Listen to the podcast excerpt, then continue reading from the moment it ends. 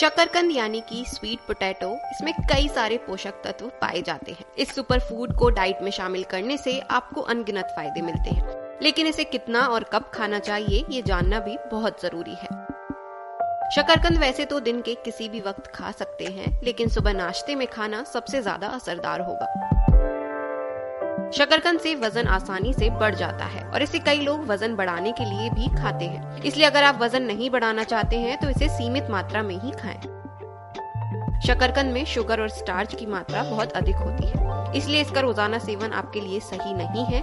आप इसे हफ़्ते में तीन से चार बार ही खा सकते हैं।